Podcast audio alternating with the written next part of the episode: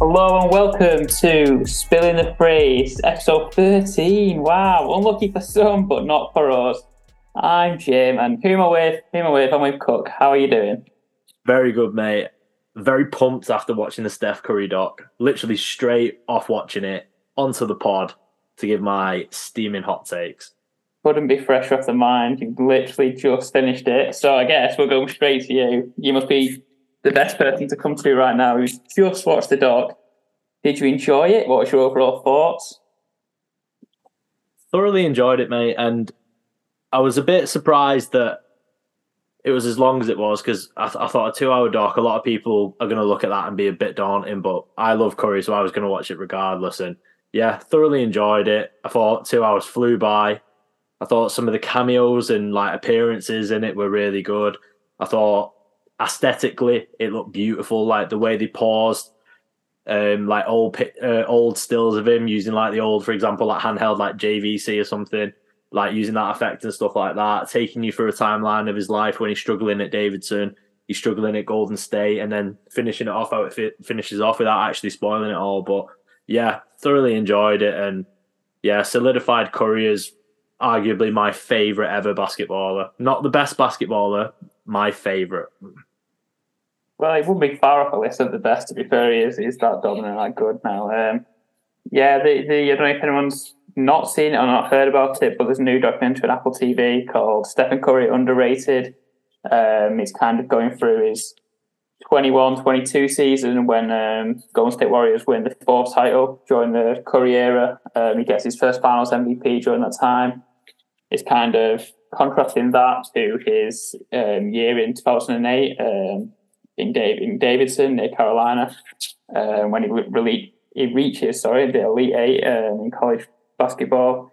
While also being a husband, being a father, um, he's getting his very late um, degree. Um, so yeah, it, it's really interesting to watch. But what do you think? What do you make of the the title of the dot club? Underrated. Um, as as Steph Curry, can you underrate a guy who's won four titles and but like I said, got the score, got the most three pointers in, in history. Got that in the season that the documentary was was filmed.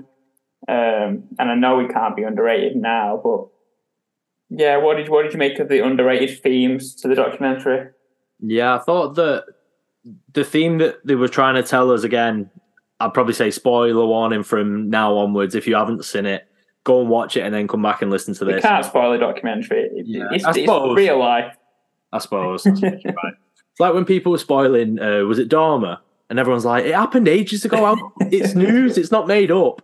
It's like Oppenheimer, isn't it? Oh, no spoilers, please. It did oh, happen. no spoilers. the bomb go off. No spoilers.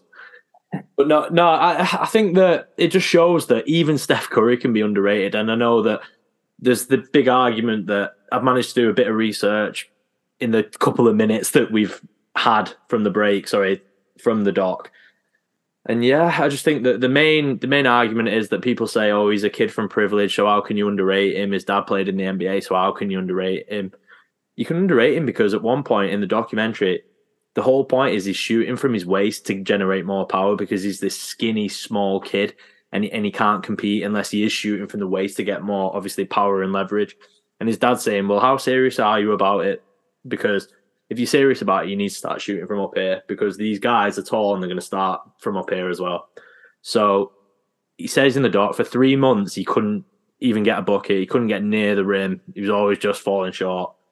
And then after that, he was just demoralized. He goes, absolutely rips it off at Davidson, but it wasn't easy. So, yeah, for Davidson to be the only real D1 team looking at him is is absolutely crazy. And again, it's comes full circle. How can you rate underrate someone from privilege? Well, there you go. If if you don't actually have the talent from the get go, then yeah, Stephen Curry is arguably one of the best NBA players ever.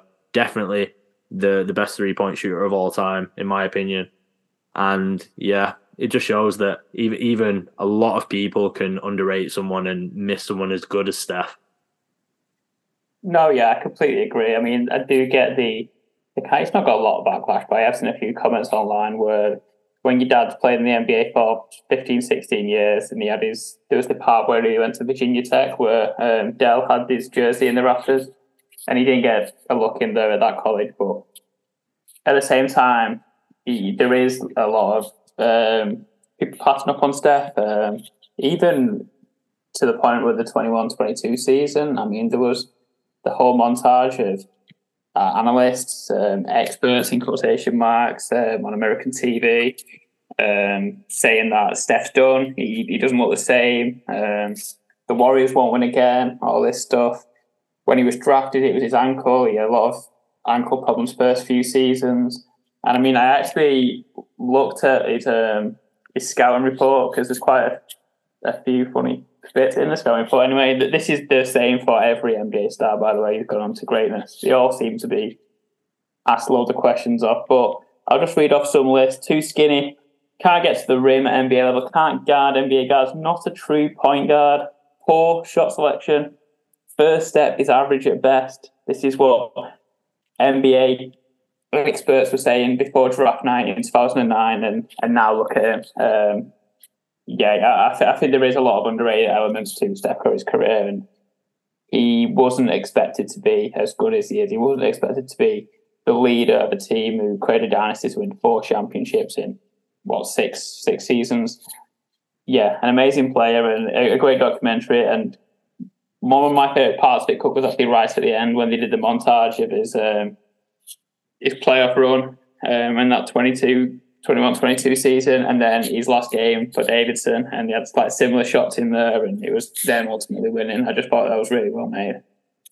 It was genuinely one of the best made documentaries in terms of the way it was pieced together and the timeline. Sometimes you can confuse a lot of viewers when you go through different points in time and you keep hopping from different periods. And this didn't, and it didn't feel like you were just dragged from one point in time to another. You when you were put in a time period, you were there for a good ten minutes or so, and you really, again, I just think that the way it was put together really underrated. Some of the actual cut scenes, and just one that came straight off to my mind.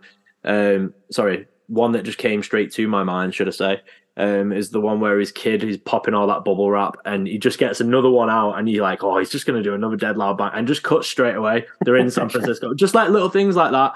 But yeah, I thought it was really well put together. His coach deserves so much credit at Davidson and I just didn't know how big an impact he had on him. I didn't know that that's the route that Steph took and he took him all the way to the Elite Eight and so close to to the Final Four, is it? And I, I just think that for them to play in a really shit conference as well, and then to decide, you know what, we are going to play against better teams because in the long run it'll make us better as a squad, and it did.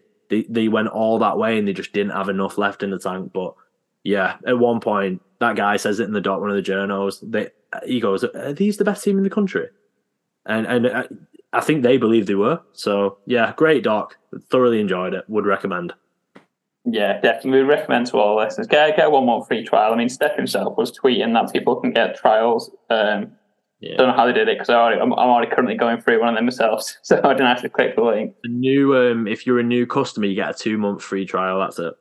Well, there you go. Two, and there's plenty of good shit to watch. But either way, it's a good documentary, and I'm glad they did it over one film. Like I know it's nearly two hours long, but I've seen other sporting documentaries have 10 episodes and it's, it's slow in parts. And for this, it, it, he does go pretty quickly and it's, it's quite nice to watch. So, yeah, we'd recommend that to all listeners. If you haven't watched it, um, you'll definitely learn something and you'll appreciate Steph even more if that's possible. Did you like um, seeing KD, Jim, right at the start? I love that. That melted my heart a little bit, that yeah, when he came to congratulate him on oh. the, um, getting the three point record, because he, he, wasn't playing the Warriors at the time, obviously. Um, the pandemic, he's not been back once since the pandemic and his injury and stuff, so he's never actually gone back. Steve Kerr was saying we've got a big thing for when he comes back, like a big thing for the screen and a big say thank you for what you did here, but it's just not happened. So yeah, that go, really was nice for me. Well, that's just the impact he's made on it because he's he's made he's made that impact on Durant to make him want to be there for that moment. And also, just just finally, when you touched on his old coach at Davidson, he was there when he got his his diploma, um, and that's how much of an impact he made on him. And he looked really emotional throughout all of it, just speaking about Steph like 15 years ago now, would have been. Yeah, and he, and he's been a coach there for 33 years. It said in the doc, and again, you talk about longevity, and he he has single handedly lifted that program up with Steph, and credit to him, and credit to them now even Steph when he's FaceTiming Draymond and their teams are playing each other. Davidson are playing. I can't remember. Was it? Yeah, Michigan? I thought that was great when he was when he was watching his old college team and then he yeah. could see his old coach on the sideline. He was saying, "Oh yeah," I mean, with his old teammates. Yeah, it, it was it was that was really good. That was probably one of the better moments. Um, but yeah, we'll move on from Steph to another um, NBA star cook who has recently made NBA history, and I, I assume this will be something that is going to be continued to be broken as the NBA develops and seasons go on. But Boston Celtics, elite two way player, um, all the NBA, Jaylen Brown has signed the largest contract in NBA history.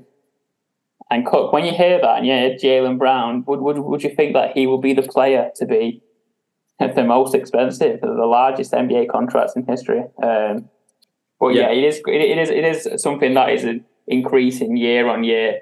Um, so when I first seen the news, I did admittedly react maybe a bit negatively towards it and thinking Jaylen Brown. Like when you think of the list, the top five or six NBA earners, you've got Jokic, Steph, Luka, Giannis. These are for me guys that are clearly the best player on their team. Um, they're clearly like top five, top six players in the NBA. For me, like it would be like they would be right up there.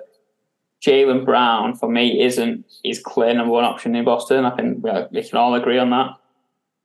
I mean, yeah, he is an elite, elite player, but he isn't the top tier for me. So when I first seen it, I thought Jaylen Brown for that much. But then when you look into it, Cook, what else could Boston Celtics have done? Um, they lose Jaylen Brown and they're no longer title like because they are contenders now. They've been contenders for a few years since they got even before they got to the finals against Warriors. They could they, they couldn't really do anything else, could they? They've been offering this max extension. No, you're right. And eh, to be honest with you, they made a rod for their own back, and all through the season, there was times where Jayson Tatum was injured or load management or whatever. And Jaylen Brown was that guy at times for Boston. And there's been times where Tatum, again, even in the playoffs, Jaylen Brown's been carrying the load. And he'll have said, listen, because he'll have said it's me or him basically about Tatum. Because the whole talk was Brown's not happy. He's dragging his feet over this extension because he's like, well, I want to be the guy. At the end of the day, you're not going to be the guy when Jayson Tatum's there. And we thought, you know what, Brown's going to go. They're going to trade for some nice pieces. Boston are going to get better. And then out of nowhere, Marcus Smart is the sacrificial lamb.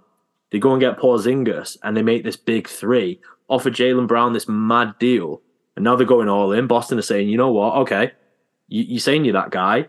Money where your mouth is. Be that guy. Win us a championship. Help Jayson Tatum take us to the promised land because it's been that long for him. So, yeah, they had no choice. They made a rod for their own back, getting rid of Smart to do this, but it has to work because if it doesn't work, the boy's going to pay with his job, and not, not Jaylen Brown, the gaffer. Yeah, and I'm sure there's going to be moments in this season where you can't be consistent over that the amount of NBA games there are. There's going to be times when Jaylen, Jayson, uh, I'm getting confused. Jayson Tatum is the guy because there have been moments where he's hit 50. He's, he's carried the team on his back. He's been the hot hand. And Brown's been struggling sometimes, especially in the playoffs. Um, a lot gets made of him dribbling on his left hand um, which is quite funny. There will be times during the season where people will be like, "Why is he getting paid this much when it's it's Tatum who's taking Boston to the to the heights that they will reach this season?" Uh, but ultimately, uh, something that they had to do to keep contending, and they are one of the favourites. I think they are actually title favourites um, going into the season. And I seen a really good um, column like article in the Athletic. I can't remember it was by now. I forgot his name, but it's about the salary cap. It's about how to judge players not on the contract, but on how much of the salary cap it takes up. So, for example, Brown's three hundred and four million dollar deal takes up around thirty percent of Celtics' salary cap. Um, so the money on it on, on the face of it looks massive, but it's the percentage is staying the same for the All Star players. Um, as the salary cap has gone up, there was in the last 10 years, the salary cap in 2014 15 was $63 million. Going into next season, it is more than double. It's $136 million. So we're just going to see higher and higher contracts. This doesn't say that Jaylen Brown is worth 300 million, but I don't know, a Steph Curry in 2015 isn't worth that. It's just the inflation of how much the NBA is growing, getting more money with more TV deals it does, and sponsorships it gains, and the bigger the audiences grows because now it's a worldwide game, as he continues to say. The money's just going to go up. I mean, they did a lot of comparisons. They did. Um, they talked about Jerami Grant signing a five-year, 160 million dollar contract, which for a good player, but for the, the looks of it, you think 160 million for Jeremiah Grant, that's insane. But in 2020, that would have been the equivalent to VanVleet getting his deal at the Raptors, which looked decent at the time. In 2015, it would have been the same as Goran Dragic getting his deal. There's a lot of, it's a really good article, and there's a lot of good, um, a good comparisons, and it's a good to look down the timeline. So there was never one where the, he said the NBA's highest paid player per season. So going into next season, before well, actually, it's still in Brown because I think his deal goes up as the years go on. When he gets to 31, he earns like 70 million that season, which is it's going to be a good year for him anyway. But next year, Stephen Curry is the highest um, making play, he makes $51.59 million. But going back 10 years, that was Kobe Bryant, and he was making half of that. So it's not to say that Steph Curry's better playing Kobe, it's just the money's going up. And that's just how the NBA is working. So yeah, I would urge people to read the article because it will change the way you um, analyze deals and you look at how much a player's getting paid. You don't just look at on the face of it of the actual the dollars that they're getting. It's per how much of the salary cap they're taking up. And and also Jaylen Brown is a player who's probably worth about thirty percent of your salary cap because he is like he's an elite player. So you can't really. I feel like if you trade him, you couldn't have replaced him. Exactly. And and you're going to spend a lot of money trying to replace him, getting it wrong, having to trade for pieces, starting again. And you've had a guy in your organization for what a lot. I don't even want to estimate, maybe four years. When he's already built that relationship with Tatum and everyone else. Yeah, exactly. And it's the little things as well, like the staff, the manager, Joe uh, Joe Mazzulla, sorry, has had a year under his belt with these guys they they do trust the process with him. Otherwise, he would have gone in a year that a lot of people pulled the trigger on managers. I was surprised that the Warriors stuck with Steve Kerr because I thought, oh god, I could very well see them pulling the trigger on this, and they didn't, which made me happy. But for someone who watches a lot of the Boston Celtics, I'm happy that they did this at the money that they've did it because you had to keep him regardless. And again, someone who watches a lot of Boston, I'm gutted they lost Smart, but I'm so happy that they've kept Jaylen Brown and Jayson Tatum together because those two as a duo, even if Paul Porzingis is a dud, those two are good enough to get you there, and they've done it in the past, and they were a Golden State Warriors away from doing it, and I just think that it is it is win or bust for them at the minute, and I just checked the odds while you were waiting. Denver are currently the favourites at nine to two, and then Boston second favourites at nineteen to four. So yeah, a lot of people think they're going to do well, and that segues us nicely, Jim, onto the next thing we're going to talk about the Phoenix Suns. Yes currently fourth favourite at 13 to 2 there. Added a lot of nice pieces. On the pod, I want to say it was Ep 2 when we was talking about them trading for Bradley Beal. We said they're still a bit thin other than the starting five and they don't really have a lot of depth. They've addressed that now. I want to say 10, 11 episodes later. Yeah, yeah. I mean, I think at the time of recording, we'd have to go back, but I'm pretty sure on the contract books, they had four guys, and he was all on max deals. And I think it was Beal, Booker, Durant, Ayton, and I think that was it. A lot of change, yeah. And I mean, I think, I think if you're thinking what winners of the free agency, it's it's them. They're, they're, right up there. Uh, for me, it's them or the Lakers, and I think the Suns have done with what they had to spend and what they could offer players have got incredible value. Um, they've brought in some they put on a lot of pieces, a lot of pieces on minimum contract deals, but they're not necessarily the kind of deals you would see minimum players get. These are usually like 34, 35 year old veterans who are just trying to stay in the league.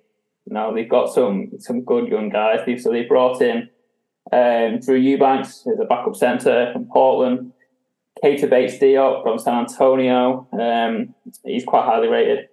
Yuta Watanabe, he played with Durant in Brooklyn. He shot about, he shot something like 44%. Um, Lad, he's class.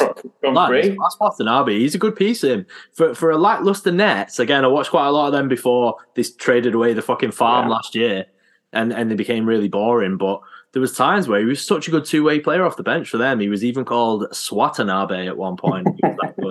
so yeah, no, I, I, totally agree with you there, lad. I think that they beefed up that roster. Durant's definitely been like, listen, I played with him at Brooklyn. I love him. Durant actually said to me, I have to tell him to slow down because he's just wants to get straight to the basket and he's a huge fan. So I'm glad to see them two link up and they've fattened up a bit, lad. And I think that nine to two, mm, not bad. Yeah, they're, a really, really interesting team just because they've obviously got the big three, but it doesn't guarantee championship because we've seen in the we've seen very recent history of big threes failing. We've seen the OKC Thunder have a, a few big threes. I mean, the last Mike been couples the Melo, Paul George, and Westbrook, and it didn't quite work out. You got the one in Brooklyn only two, 18 months ago, Paul, Um, Harden, Kyrie, Durant didn't work out ultimately uh, because it is championship. This is championship or bust. If Boston Celtics is, this Phoenix Suns one definitely is. Um, but the the bench looks quite strong, and there is going to be one of these guys are going to sign on a minimum contract, and I think they're going to get paid the year after. It's going to be almost like a, a Bruce Brown effect, where he came in at Denver when no one really wanted him, and Denver felt he just he just fell to Denver. It's like he was meant to be.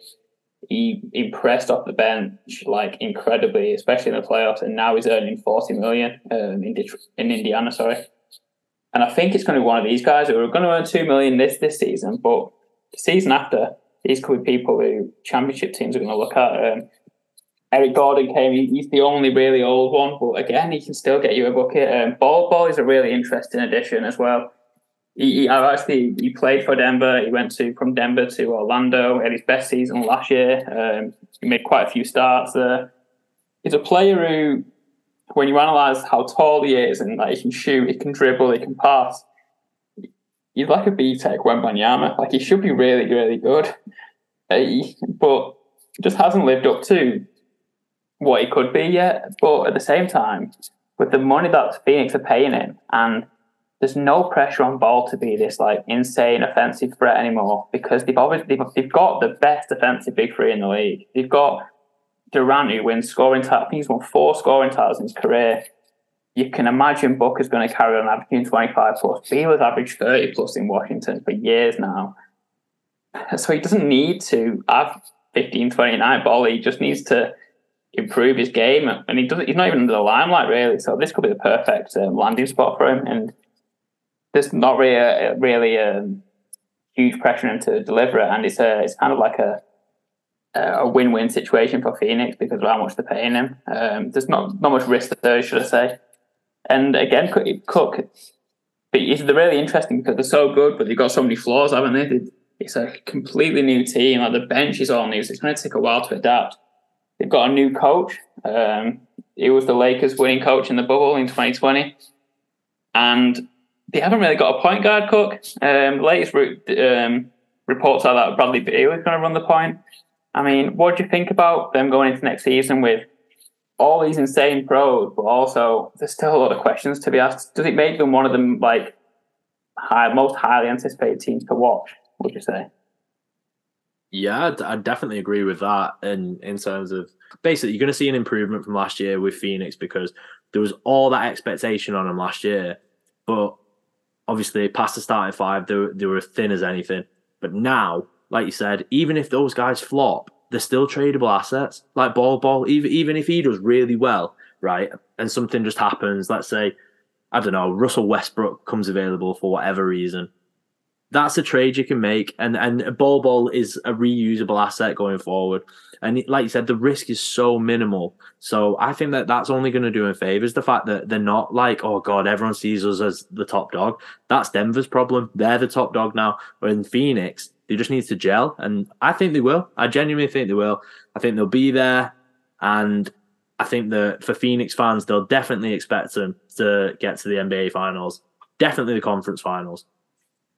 Yeah, they're going to be a team to beat. I, I think they've got so many strengths. Uh, obviously, the strength is the scoring. I mean, that there's a they've got a three there that can probably get 100 a night, and that's just that's the floor. Really, that's not the ceiling for these guys, but that's talented. But for me, the biggest weakness um, will be between two things. They still haven't got a guy that can stop a Nikola Jokic. Granted, no one stopped you at Nikola Jokic last season, so it's not something that other teams have as an advantage over Phoenix. But the other big thing, Cook, would be injuries. And the big three, especially, have shown in the past in the career that they've missed valuable time. Um, Beal has missed 45.1% of the season schedule, the regular season schedule, sorry, over the last two seasons. Durant, 37.8, and Booker, 26.2. It's not great.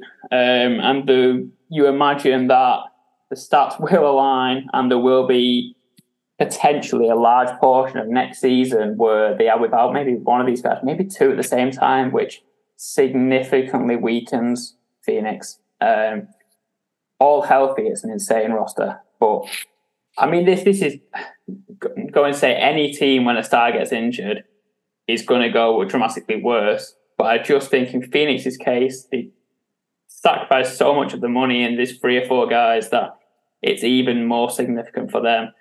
So this that'll, that'll be telling next season. I don't think this is a team that's going to finish one or two in the regular season. I think they're going to be more of a postseason threat. I think you're going to just hopefully get to the postseason and get there healthy.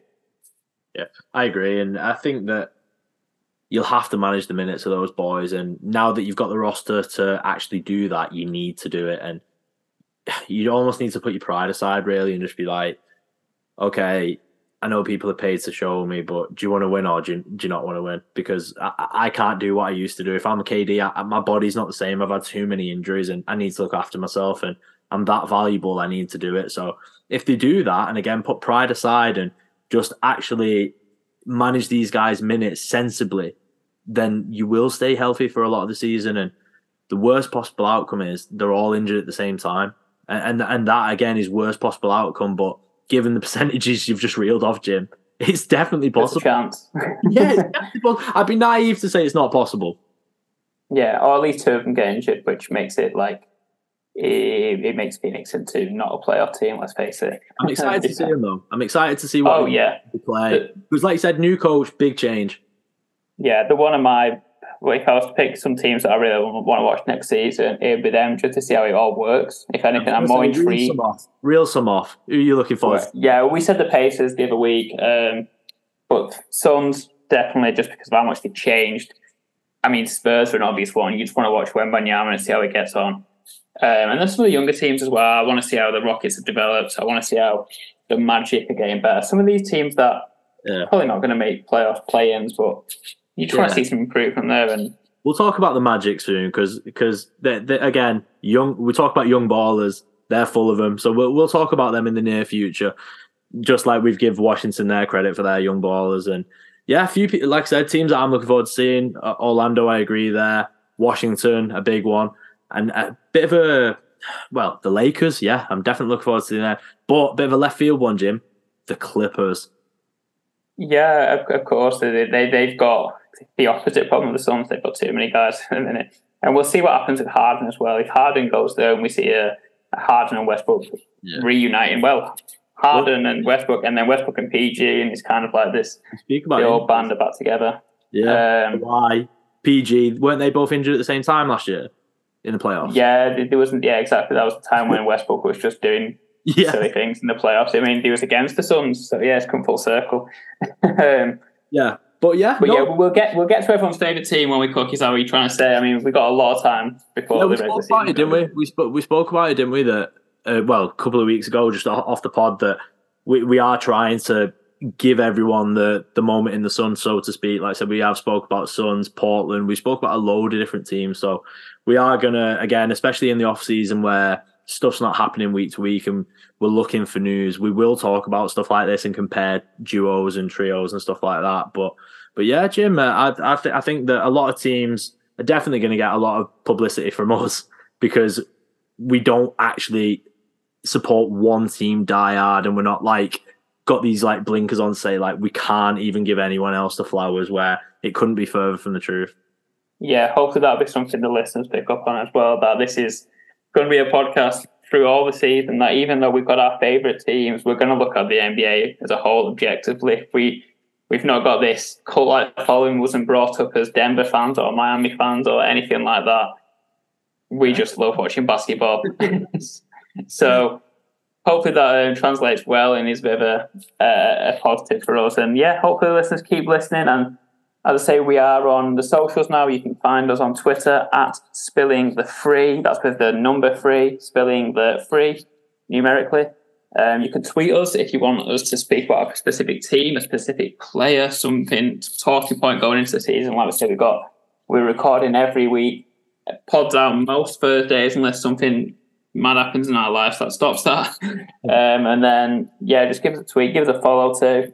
And then we are on TikTok as well. And again, it is spilling the free, but this time with the letter, um, with the word, sorry, spilling the free. And you can follow us there. And yeah, I hope you've enjoyed this episode. I know I have. You, Cook?